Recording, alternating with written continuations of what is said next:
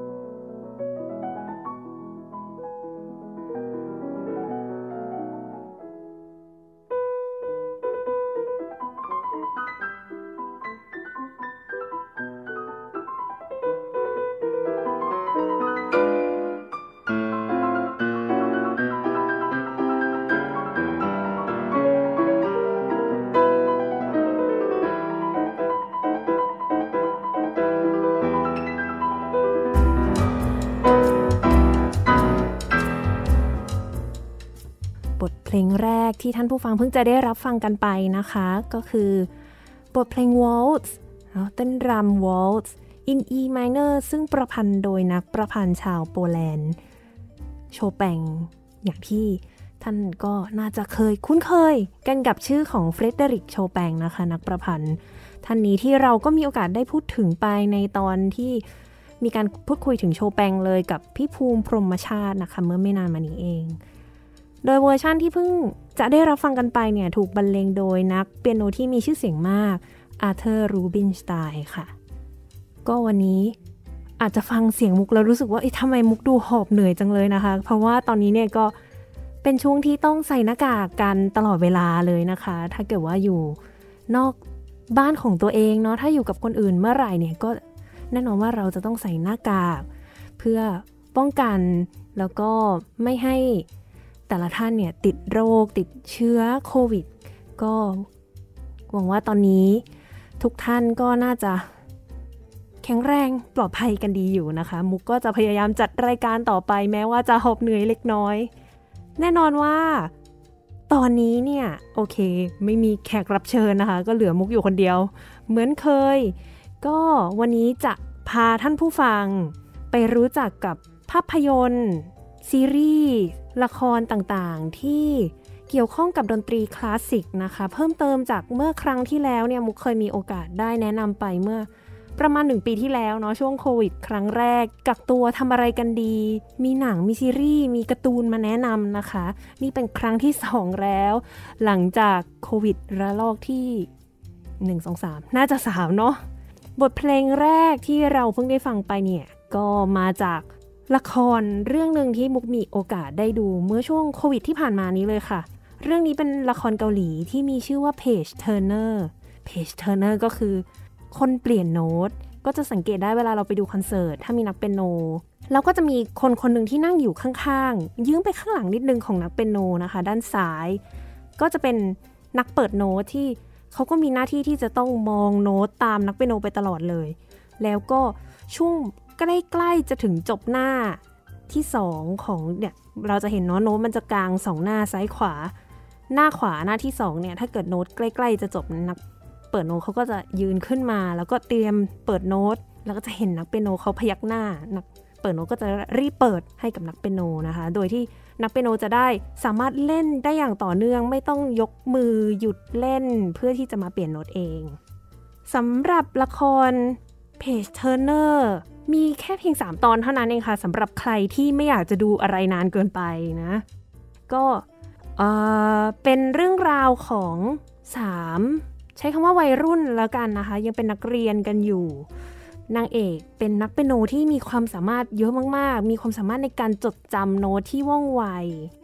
พระเอกเองก็มีเทคนิคที่ดีแต่ว่าอาจจะขาดในเรื่องของอารมณ์ความรู้สึกในการเข้าใจบทเพลงสองคนนี้เขาก็จะแข่งกันตลอดเลยนะคะเนื่องจากว่าตัวพระเอกเนี่ยเขาเคยใช้คำว่าพระเอกไม่แน่ใจว่าจะถูกไหมนะมีพระเอกสองคนละกันพูดอย่างนี้พระเอกคนนี้นักเปียโนเนี่ยเขาเคยเรียนกับแม่ของนางเอกไปก่อนเรียนเปียโนแต่ว่าดันไปดูถูกแม่นางเอกไว้ก็เลยแบบไม่ถูกกันมาตั้งแต่นั้นนะคะตั้งแต่เด็กๆอีกคนนึงเป็นนักกระโดดสูงอ่ะก็เป็นเรื่องราวที่ก็น่าแปลกนะว่านักกระโดดสูงเนี่ยเขามาเกี่ยวข้องกับนักเปียโนสองคนนี้ได้ยังไงบทเพลง Chopin Waltz in E minor เนี่ยจะเป็นบทเพลงที่พระเอกนักเปียโนเนี่ยได้เล่นในการสอบเขาเรียกว่าเป็นคล้ายๆกับสอบไซริดดิ้งนะคะก็คือ เอ่อ เหมือนจะมีโน้ตใส่ซองวางไว้แล้วก็ให้แต่ละคนเนี่ยไปจับฉลากไปจับหยิบขึ้นมาว่าได้โน้ตเพลงอะไรแล้วก็ต้องเล่นแล้วก็นางเอกเนี่ยมาเป็นคนเปิดโน้ตให้พระเอกได้เล่นโชปังวอลซ์ตอนแรกเนี่ยนางเอกก็แบบเนี่ยแม่นางเอกนะจะให้นางเอกเปลี่ยนโน้ตเพื่อแกล้งพระเอกเลยแบบว่าเนี่ยแกล้งเปลี่ยนโน้ตช้าพระเอกจะได้เล่นไม่ได้อะไรอย่างนี้แล้วก็สลับกันก็คือนางเอกตอนที่นางเอกจับฉลากเนี่ยนางเอกจับได้อีกหนึ่งบทเพลงก็คือบทเพลง Prelude in G minor Opus ยี่สิบสามหมายเลขห้าของ Sergei Rachmaninoff อ่าอันนี้มุกก็ฟังมาจากในเรื่องนะคะเขาบอกว่า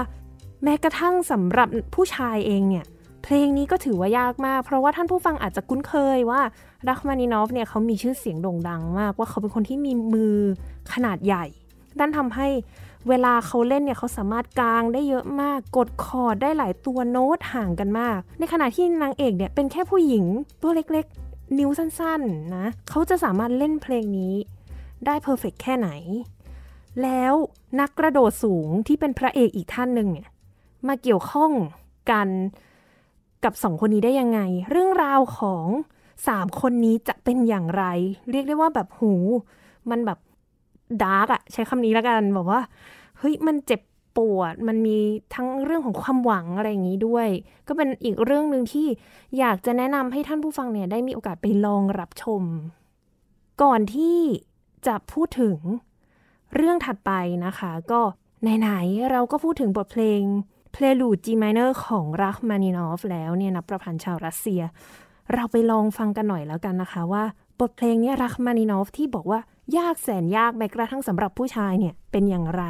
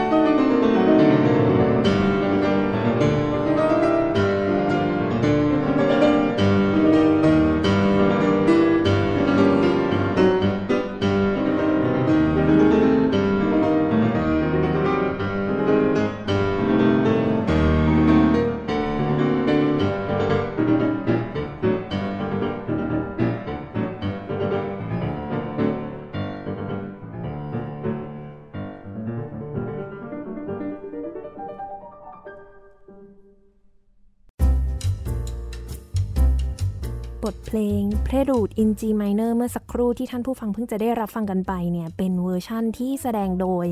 นักเปียโนสาวสวยนะคะสุดเซ็กซี่ของเราคนเดิมยูจาหวางซึ่งแสดงสดที่หอแสดงฟิลฮาร์โมนีที่เบอร์ลินเมื่อปีสองพันสิบแปดค่ะก็เป็น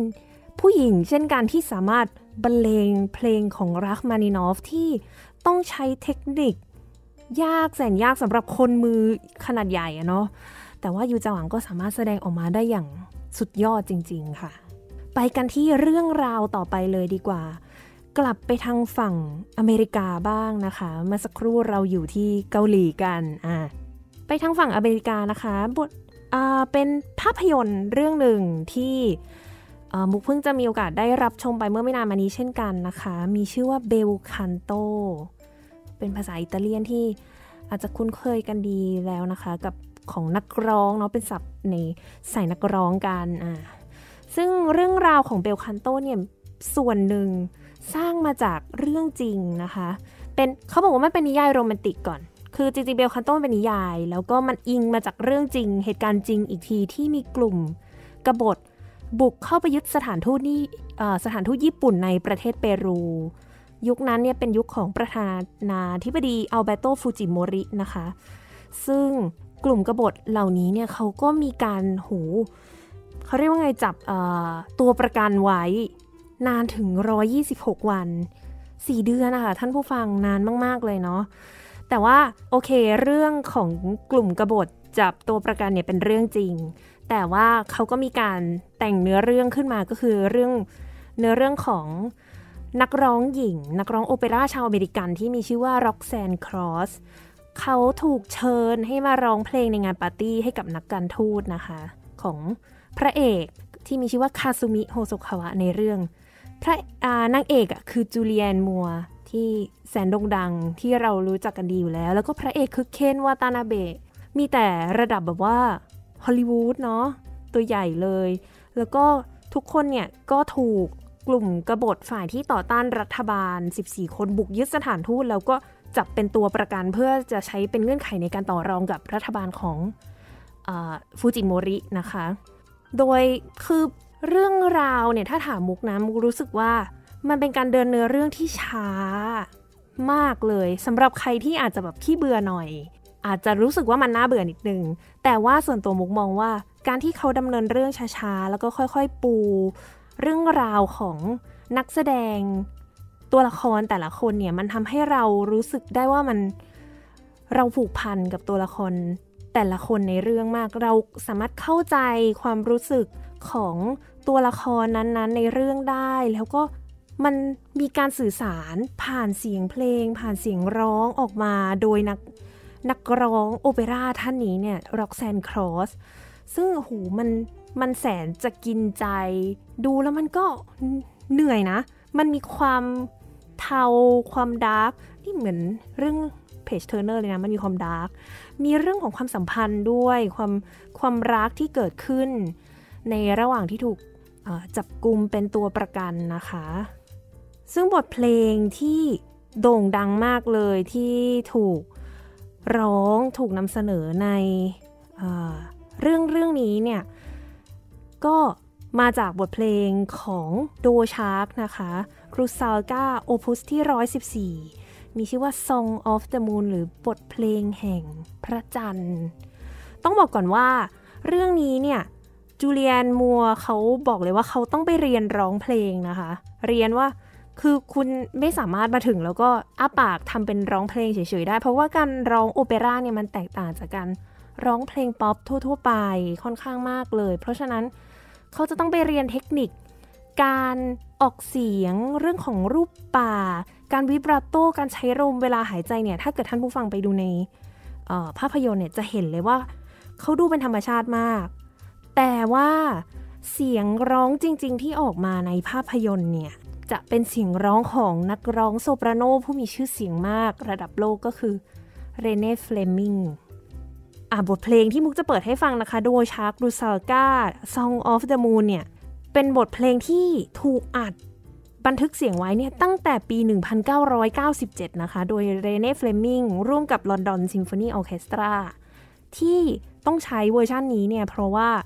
คือมันเขาเรียกว่าไงเพลงอื่นๆถูกอัดใหม่หมดเลยเรเน่เฟลมิงร้องใหม่กับเปียโนนะคะแต่ว่าเพลงนี้เนี่ยเนื่องจากว่าเป็นเพลงที่ต้องใช้ออร์เคสตราอยู่เพลงเดียวเขาก็เลยไปเอาเวอร์ชันเก่ามาเปิดในเอ่อในเรื่องแล้วก็จูเลียนมัวเนี่ยเขาก็ร้องทับไปนะคะก็เดี๋ยวเราลองฟังกันดูนะคะโดยชาร์ลูซาลกา Song of the Moon โดยเรเน่เฟลมิงค่ะ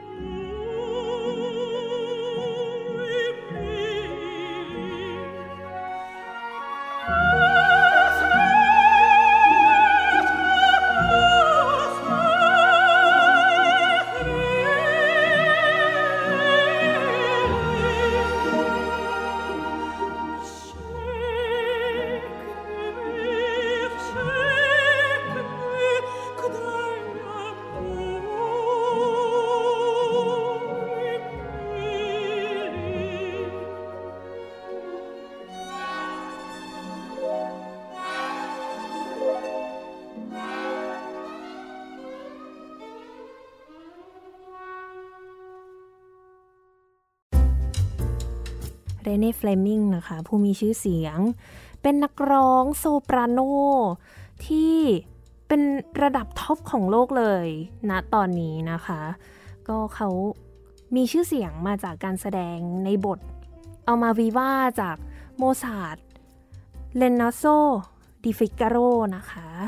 ปัจจุบันก็ยังคงแอคทีฟอยู่ตลอดเขาบอกว่ามูไม่แน่ใจนะว่านี่เป็นเรื่องจริงหรือเปล่ามักจะมีคนบอกว่าจริงๆแล้วยิ่งแก่เนี่ยจะยิ่งเสียงแบบดีขึ้นสำหรับนักร้องโอเปร่าเหมือนถ้าเกิดว่าเราดูแลเส้นเสียงดีอะไรดีเนี่ยยิ่งแก่จะยิ่งดีสักประมาณสักห้าสิบเนี่ยกำลังเป็นช่วงวัยที่เขาว่าดีที่สุดเลยในการร้องโอเปร่านะคะก็เป็นอีกคนหนึ่งที่ได้รับรางวัลมากมายไปหมด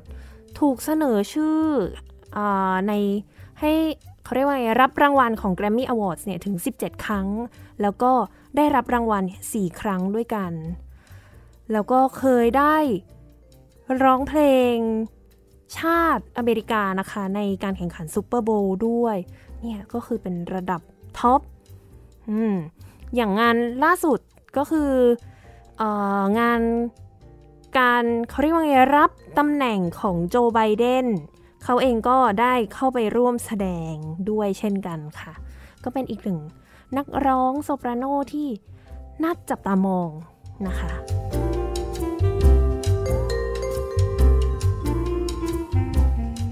สำหรับเรื่องถัดมาอุ๊ยอันนี้นี่คือเป็นเรื่องโปรดของมุกเลยเพราะว่ามุกเพิ่งจะดูไปไม่นานเช่นกันนี้นะคะแล้วก็มุกคิดว่าถ้าเกิดว่ามีเพื่อนๆมุกคนไหนฟังอยู่ก็คงจะแบบเอาละว่าแล้วว่ามุกจะต้องพูดถึงเรื่องนี้แน่นอนเนื่องจากว่ามุกอะได้เขียนรีวิวไว้ด้วยนะคะใน Facebook ของตัวเองเรื่อง Do you like Brahms ค่ะคุณชอบ Brahms ไหมเป็นคำถามที่สงสัยเหมือนกันว่าเอ่อตอนแรกทำไมทำไมถึงชื่อเรื่องว่า Do you like Brahms นะคะจนกระทั่งได้ดูเอ่อละครเรื่องนี้ก็เลยทำให้ทราบว่าอ๋อเพราะว่าเรื่องนี้เนี่ยเขาเขาเรียกว่าไงเหมือนกับใช้เรื่องราวความรักระหว่างบรามส์โรเบิร์ตชูแมนแล้วก็คลาร่าชูแมนค่ะต้องมีท่านผู้ฟังอ๋อแน่ๆเลยเพราะว่าเราเคยพูดถึงสามนักประพันธ์สามคนนี้เนี่ยในรายการด้วยในตอนของพี่เมฆนะคะพี่เมฆมิติที่เขามาเล่าให้ฟังว่าเออเขายังไงกันนะสามคนนี้มีความสัมพันธ์ที่ซับซ้อนอ่ะถ้ามุกพูดคร่าวๆก็คือโรเบิร์ตชูแมนกับคลาร่าชูแมนเขาก็เป็นสามีภรรยากันเนาะแล้วก็ทีนี้ก็มีพ่อหนุ่มน้อยโยฮันเนสบรามส์เนี่ยเข้ามาซึ่งบรามส์เขาก็หลงรักคลาร่าแต่คือตัวชูแมนโรเบิร์ตชูแมนเองเขาก็นับว่าบรามส์เนี่ยเป็นศิษย์รักคนหนึ่งเลยนะคะพอมาเป็นเรื่องของ Do You Like Brahms เนี่ยมันก็มีพระเอกมีนางเอกมีนางรองที่เรื่องราวของเขาแต่ละคนเนี่ยก็จะวนเวียนอยู่กับดนตรีใช่ไหมคะคือเขาเป็นเป็นนักเรียนดนตรีกันเนาะในเรื่องพระเอกเป็นนักเปียโนที่มีชื่อเสียงเลยในเกาหลีคือเพราะว่าเขาเนี่ยไปได้ชนะได้อันดับที่สองจากการแข่งขันโชแปงซึ่งมีชื่อเสียงมากเป็นการแข่งขันที่ใหญ่ที่สุดการแข่งขันหนึ่งในโลกเขาได้ที่สองแต่ไม่มีที่หนึ่งนะอ่ะงงละสิมีนะคะบางการแข่งขันที่ให้ที่สองแต่ไม่มีที่หนึ่งเพราะว่าเขารู้สึกว่ากรรมการรู้สึกว่าไม่มีใครที่ดีที่สุดมากเพียงพอที่จะได้ที่หนึ่งคือแบบพระเอกเก่งอ่ะเก่งที่สุดแล้วแหละแต่ว่าคุณได้แค่ที่สองพอมันยังไม่สุดแต่ว่าชีวิตเขาก็มีหลากหลายปัญหาที่ทำให้เขารู้สึกว่าการเล่นเปียโนเนี่ยมันไม่ใช่ความสุขในขณะที่นางเอกของเรื่องนี้เขาเรียนจบปริญญาตรีเอกบริหารแล้วแต่ว่าด้วยความที่เป็นคนรักการเล่นดนตรีมากก็เลยตัดสินใจที่สอบเข้าเรียนปริญญาตรีเอกไวโอลินอีกครั้งหนึ่งนะคะแม้ว่าทางครอบครัวเนี่ยจะไม่เห็นด้วยเลยแล้วก็คือเขาก็มีปัญหาที่ว่าเขาเป็นคนที่เริ่มเล่นไวโอลินเนี่ยช้าก็คือโตแล้วเพิ่งจะเริ่มในขณะที่เพื่อนๆคนอื่นที่เป็นนักดนตรีด้วยกันเรียนดนตรีด้วยกันเนี่ยเริ่มมาตั้งแต่เด็กๆเพราะฉะนั้นนางเอกจะมีความสามารถเนาะเก่งสู้กับคนอื่นๆไม่ได้ในเรื่องก็จะมีตัวละครอีกเยอะแยะไปหมดเลยนะคะจะมีนักดนตรีที่จบมาจากมหาวิทยาลัยดังๆในสหรัฐอเมริกานะคะมีอาจารย์ที่ใช้คำว่าไม่น่านับถือเลยละกันเนาะต้องไปลองดูกันเองว่าเรื่องราวเนี่ยมันเป็นยังไงนะทำไมอาจารย์คนนี้ถึงไม่น่านับถือ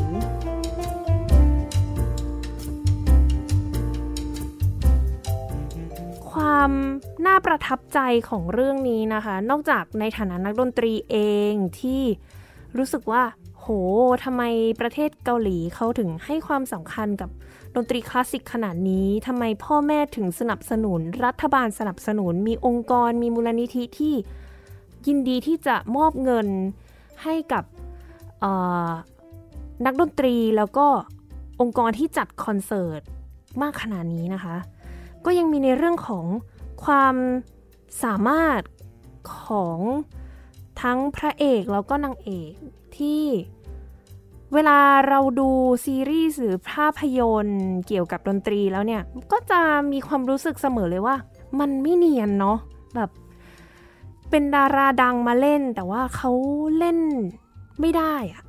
แต่เรื่องนี้เนี่ยคือพระเอกอ่ะเคยเรียนเอกเปียโนมาก่อนเลยสมัยตอนเด็กเนาะสมัยมัธยมอะไรอย่างนี้ก็เลยทำให้การเล่นของเขาที่ออกมาในภาพยนตร์ในในละครเนี่ยมันมีความสมจริงมากถามว่าเขาเล่นได้ไหมเพลงพวกเนี้ยเขาเล่นได้หมดเลยนะแต่อาจจะเอ่อเสียงจริงๆที่ออกมาในละครเนี่ยก็อาจจะเป็นของคนอื่นเล่นส่วนนางเอกเช่นกันคือเวลาเราไปดูในละครแล้วเนี่ยมุกว่าถ้าเกิดคนทั่วไปดูอย่างคุณแม่ของมุกดูเนี่ยคุณแม่ก็บอกว่าเฮ้ยเขาดูแบบเล่นจริงมากเลยตัวมุกเองถ้ามองผ่านๆมุกก็มองว่าเฮ้ยเขาเก่งนะแบบเหมือนจริงมากๆด้วยอารมณ์ด้วยสีหน้าท่าทางแล้วก็การขยับมือโพสิชันของนิ้วทุกอย่างเนี่ยมันถูกหมดเลยแต่อาจจะมีแค่จุดเล็กๆน้อยๆที่ถ้าเราสังเกตมากๆก็อย่างเช่นแบบเวลาวิบราโตขยับนิ้วแล้วอาจจะแบบไม่เป๊ะกับเสียงที่ออกมานี่มุกมีโอกาสได้ไปดูเบื้องหลังก็เห็นด้วยว่าแบบโหนางเอกนี่ซ้อมหนักมากหมายถึงว่าเขาเคยเล่นไวโอลินตอนเด็กๆแล้วพอมาตอนนี้ก็คือเหมือนกับว่ามาเรียนมาฝึกซ้อมใหม่หมดแล้วเพลงในเรื่องนี้เนี่ยน่าชื่นชมมากอีกอย่างหนึ่งเหมือนกันก็คือเขาเลือกเพลงที่มันไม่ใช่เพลงแมสทั่วๆไปอย่างถ้าสมมติว่าพูดกับท่านผู้ฟังถ้าเกิดว่าจะหาเพลงคลาสสิกอะไรมาใส่ในภาพยนตร์หรือว่าละครเนี่ยเขาก็คงจะเลือกมาแต่เพลงแบบว่าแคนนอนอินดีซิมโฟนีหมายเลขห้าของเบโธเฟนซึ่งเป็นที่รู้จักกันดีอยู่แล้วในหมู่คนทั่วไปมันจะทำให้คนเนี่ยสามารถอินกับเพลงเหล่านั้นได้มากขึ้นแต่ว่าเรื่องนี้เนี่ยเขากลับเลือกเอาบทเพลงที่ไม่ได้เป็นที่นิยมมากขนาดนั้นนะคะอย่างเช่นบทเพลงที่พระเอกเล่นบ่อยๆเล่นมันทั้งเรื่องเลยนะคะก็คือบทเพลงทรอยเมรัยของชูมันเป็นบทเพลงที่ก็มีชื่อเสียงในระดับหนึ่งเลยแต่ว่าก็ยังไม่เท่าระดับเบโธเฟนซิมโฟนีหมายเลขห้าเนาะหรือบทเพลงโซนาต้าไวโอลินโซนาต้าของเซซ่าฟรังก์ที่นางเอกใช้เรียนไม่ได้ดังขนาดนั้นเช่นกันคืออาจจะดังในหมู่นักดนตรีด้วยกันแต่ไม่ได้ดังในกลุ่มบุคคลทั่วไปสักเท่าไหร่นะคะอีกหนึ่งบทเพลงเลยที่ถูกนำมาใช้ในเรื่องนี้นะคะเอ๊ะมันจะเป็นการสปอยเกินไปหรือเปล่านะเอาเป็นว่าเพลงเนี้ยถูกใช้ในเรื่องนี้ด้วยแต่ไม่บอกว่าใครเป็นคนเล่นบ้างละกันนะในเรื่องก็คือบทเพลง เอฟ เอ อี Sonata ของนักประพันธ์ชาวเยอรมันโยฮันเนสบรามส์อ่ะชื่อเรื่อง Do you like Brahms ก็ต้องฟังเพลงของ Brahms เนาะเอฟ เอ อี Sonata เนี่ยคือไม่ได้มี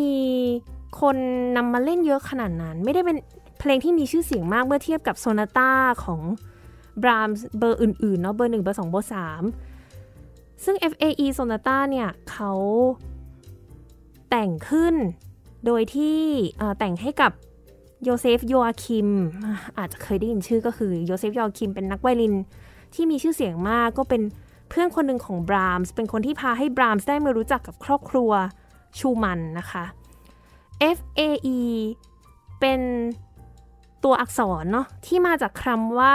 Frei Aber Einsam เป็นภาษาเยอรมันซึ่งแปลว่า Free but Lonely ก็คือเป็นอิสระแต่ว่าช่างโดดเดี่ยวเป็นเหมือนกับคำขวัญประจำตัวของโยเซฟโยอาคิมบรามส์ก็เอาตัวอักษรเนี่ย เอฟ เอ อี ซึ่งเป็นตัวอักษรหน้าของคำว่า Frei Aber Einsam มาใช้เป็นตัวโน้ตหลักตัว F ตัว A ตัว E ฟาลามีเนี่ยใช้เป็นโน้ตหลักของเพลงเพลงนี้นะคะซึ่งเดี๋ยวมุกจะเปิดให้ฟังเป็นท่อนสแกตโซนะคะท่อนที่สามคือในเรื่องเนี่ยอุ้ยเกือบหลุดว่าใครเป็นคนเล่นห้ามหลุดแค่จะบอกว่าในเรื่องเขาใช้เวอร์ชั่นที่บรรเลงโดยนักไวโอลินที่มีชื่อเสียงมากชาวฝรั่งเศสเรโนคาปูชงนะคะแต่ว่าเวอร์ชั่นที่มุกจะเปิดให้ท่านผู้ฟังได้ฟังเนี่ยจะเป็นเวอร์ชั่นที่แสดงโดยนักไวโอลินชาวเกาหลีเนาะไหนๆเราก็พูดถึงซีรีส์เกาหลีเราฟังเวอร์ชั่นเกาหลีหน่อยละกันบรรเลงโดยคลาร่าจูมิคังร่วมกับนักเปียโนยอลอึมซอนนะคะซึ่งแสดงที่ประเทศรัสเซียเดี๋ยวไปลองฟังกันดูค่ะกับบทเพลง Brahms เอฟ เอ อี Sonata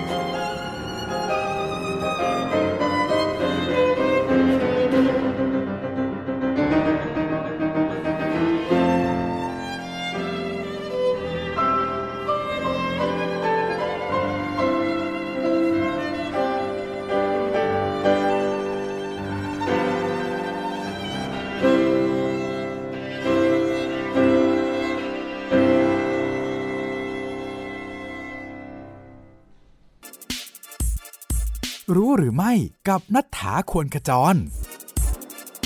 รู้หรือไม่เครื่องเป่าชนิดใดเป่าลมไปได้ไกลที่สุดนักวิจัยได้มีการทดลองให้นักฟลูตนักคลาริเนตแล้วก็นักทรัมเป็ตเนี่ยมาลองเป่ากันนะคะโดยที่เขาให้ทั้งสามเครื่องนี้นักเป่าทั้งสามเครื่องลองสูดควันบุหรี่ไฟฟ้าเข้าไปแล้วก็เป่าผ่านเครื่องออกมาเพื่อที่จะสังเกตการเดินทางของควันโดยที่ผลออกมาว่านักคลาริเนตแล้วก็นักทรัมเป็ตเนี่ยสามารถเป่าลมไปได้ไกลอยู่ที่เฉลี่ยประมาณ ศูนย์จุดเก้า เมตรก็คือเกือบๆหนึ่งเมตรในขณะที่นักฟลูตเนี่ยเป่าไปได้ไกลถึง หนึ่งจุดแปดแปด เมตรก็คือเกือบสองเมตรเลยทีเดียว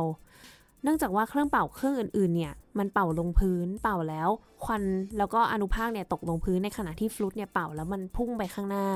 ถือว่าเป็นการเสี่ยงเลยทีเดียวว่าเชื้อโควิดเนี่ยจากนักฟลูตเนี่ยอาจจะแพร่ไปได้ไกลมากเป็นยังไงคะบทเพลง เอฟ เอ อี Sonata สนุกเนาะมัวเพราะดีอีกหนึ่งเพลงที่อยากจะเปิดจากซีรีส์ละครเกาหลีเรื่อง Do you like Brahms นะคะก็คือไม่ใช่เพลงคลาสสิกธรรมดาแบบที่เราคุ้นเคยกันเนาะเป็นเพลงประกอบภาพยนตร์ Original Soundtrack ของเรื่องนี้ซึ่งถูกแต่งโดยนักแต่งเพลงที่ใช้ฉายาว่า เจ เค เอ็ม วันการดูซีรีส์เรื่องนี้เนี่ยมันสำหรับมุกเนี่ยมีความสุขมากแล้วก็มันเหมือนกับว่ายังไงดีมีคนอื่นมาพูดเยอะมากเลยว่าอ๋อรู้แล้วว่าทำไมมุกถึงแนะนำซีรีส์เรื่องนี้เพราะว่าแทบจะทั้งเรื่องเนี่ยมันจะมีเพลงเพลงหนึ่งที่ชื่อว่า A Tempo A Tempo ก็คือเป็นเอ่อศัพท์ที่อยู่ในดนตรีใช่ต้องบอกเลยว่าชื่อตอนแต่ละตอนของเรื่องนี้เนี่ยเป็นใช้ศัพท์ดนตรีหมดเลยนะคะaccelerando เนาะเร็วขึ้นหรือว่า crescendo เพิ่มเสียงขึ้นอันนี้คือ A Tempo ก็คือการกลับไปสู่จังหวะเริ่มต้นอีกครั้งหนึ่งโดยเพลงเพลงนี้เนี่ยเครื่องดนตรีหลักที่บรรเลงเนี่ยก็คือโอโบนั่นเองนะคะนี่ไงคนเล่นโอโบก็ต้องชอบเพลงที่บรรเลงโดยโอโบอยู่แล้วเดี๋ยวลองฟังกันดูนะคะว่าบทเพลง A Tempo จะไพเราะแค่ไหนเดี๋ยวลองฟังกันเลยค่ะ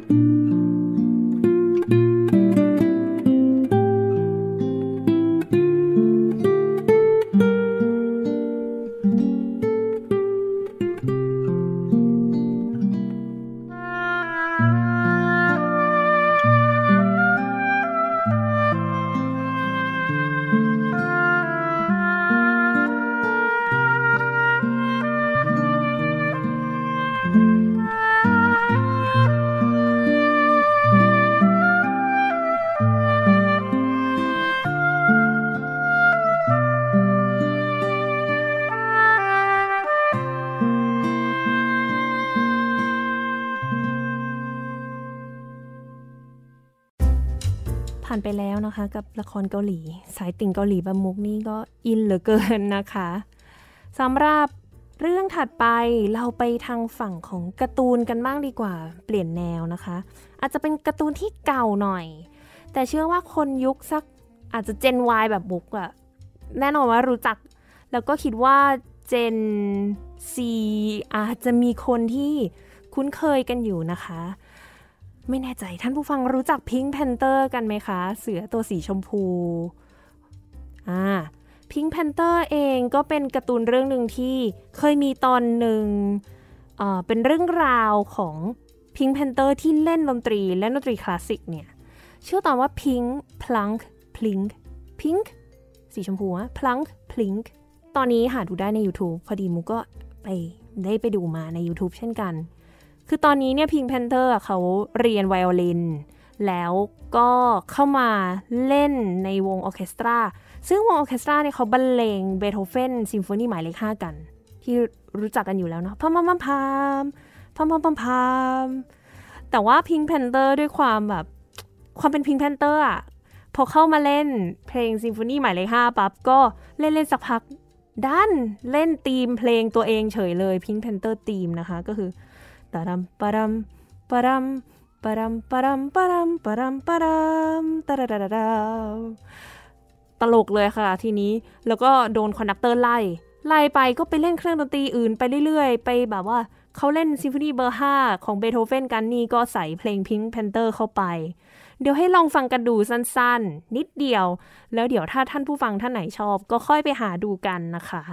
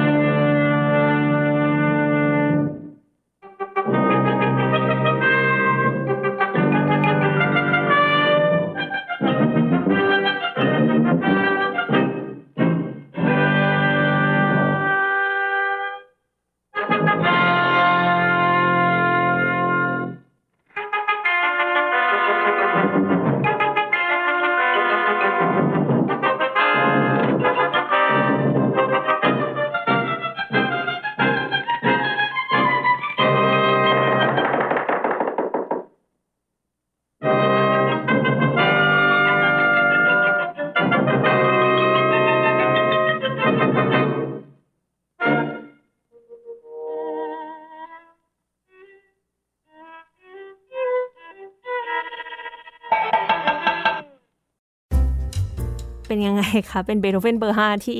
ตลกเนาะอีกหนึ่งเรื่องที่อยากจะพูดถึงแต่อาจจะไม่ได้เปิดเพลงอะไรให้ฟังนะคะก็คือแน่นอนทอมแอนเจอรี่ที่ใครๆก็รู้จักทอมแอนเจอรี่ก็มีหลายตอนที่มีการนำเสนอในแง่มุมของดนตรีคลาสสิกนะคะไม่ว่าจะเป็นทั้งการร้องการคอนดักการเล่นเปียโนตอนที่โด่งดังที่สุดเลยก็น่าจะเป็นตอนที่ทอมแอนเจอรี่อ่ะทอมเล่นเปียโนทอมเล่นชื่อตอน Cat Concerto นะถ้ามุกจำไม่ผิดเล่นบทเพลง Hungarian Rhapsody เบอร์สองของนักประพันธ์ชาวฮังการีฮังการีนก็คือ Franz Liszt นะคะแล้วก็สนุกมากมีเจอรี่วิ่งไปวิ่งมาอยู่ในเปียโนหรืออีกตอนหนึ่งที่เป็นตอน Hollywood Bowl ก็ทอมเป็นคอนดักเตอร์คอนดักเพลง Die Fledermaus ของอ่า Strauss นะคะลองไปหาดูกันได้เนาะทอมแอนเจอรี่นี่เขาทำไว้ดีๆเยอะแยะเลยไปเรื่องถัดไปกันนะคะภาพยนตร์อีกหนึ่งเรื่องที่ช่วงสักถ้ามุกจำไม่ผิดน่าจะสองปีที่แล้วนะคะน่าจะ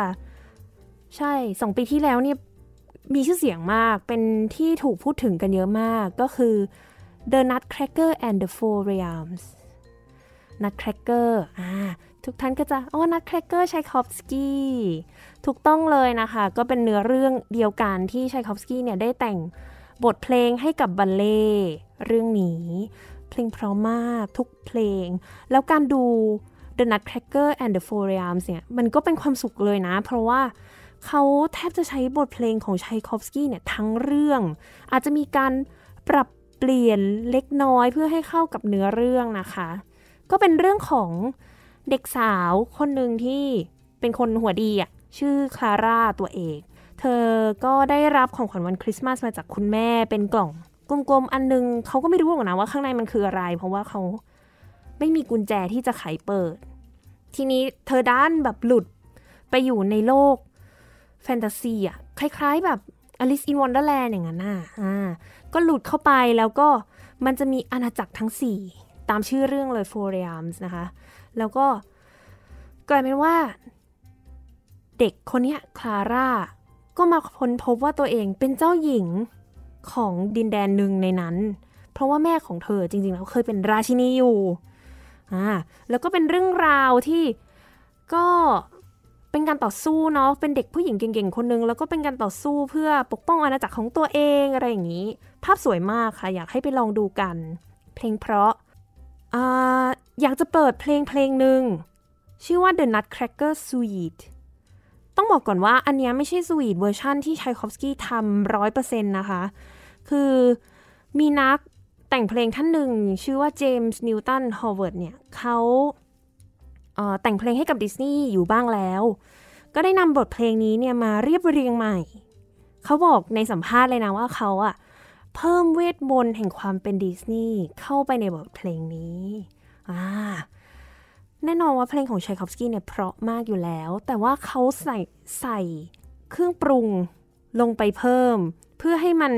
เปลี่ยนรสชาติความรู้สึกใหม่ให้ออกมามีความเป็นดิสนีย์ถ้าผู้ฟังน่าจะนึกออกเนาะเพลงของดิสนีย์เป็นประมาณไหนเดี๋ยวฟังเพลงนี้แล้วจะรู้เลยว่ามันเป็น Nutcracker เวอร์ชันที่ดิสนีย์มากๆซึ่งบทเพลงนี้เนี่ยถูก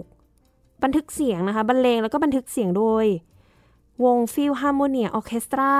แห่งลอนดอน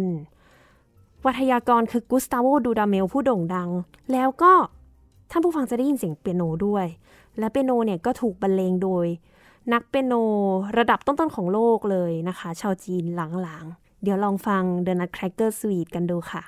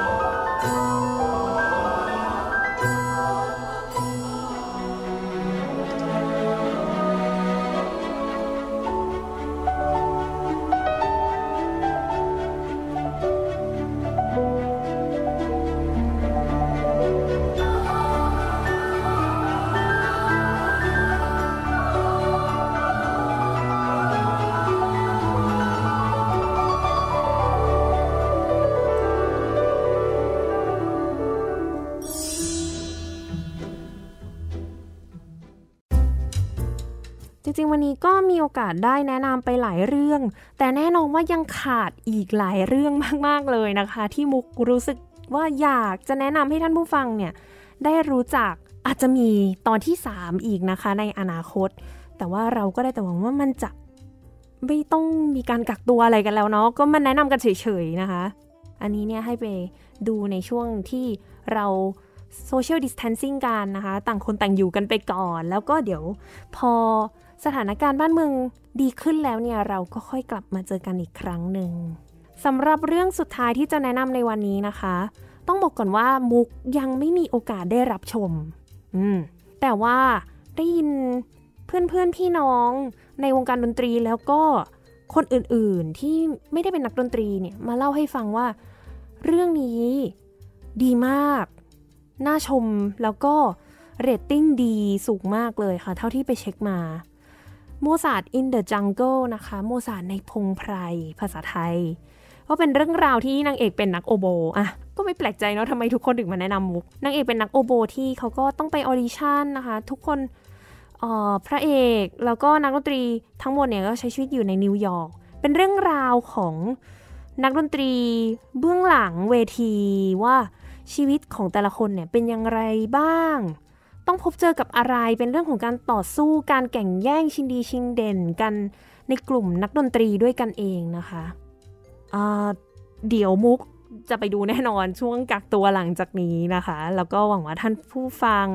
ท่านอื่นๆเองก็จะมีโอกาสได้ไปดูเช่นกันเห็นว่าตอนแรกของเอ่อเรื่อง Mozart in the Jungle เลยเนี่ยจะมีการบรรเลง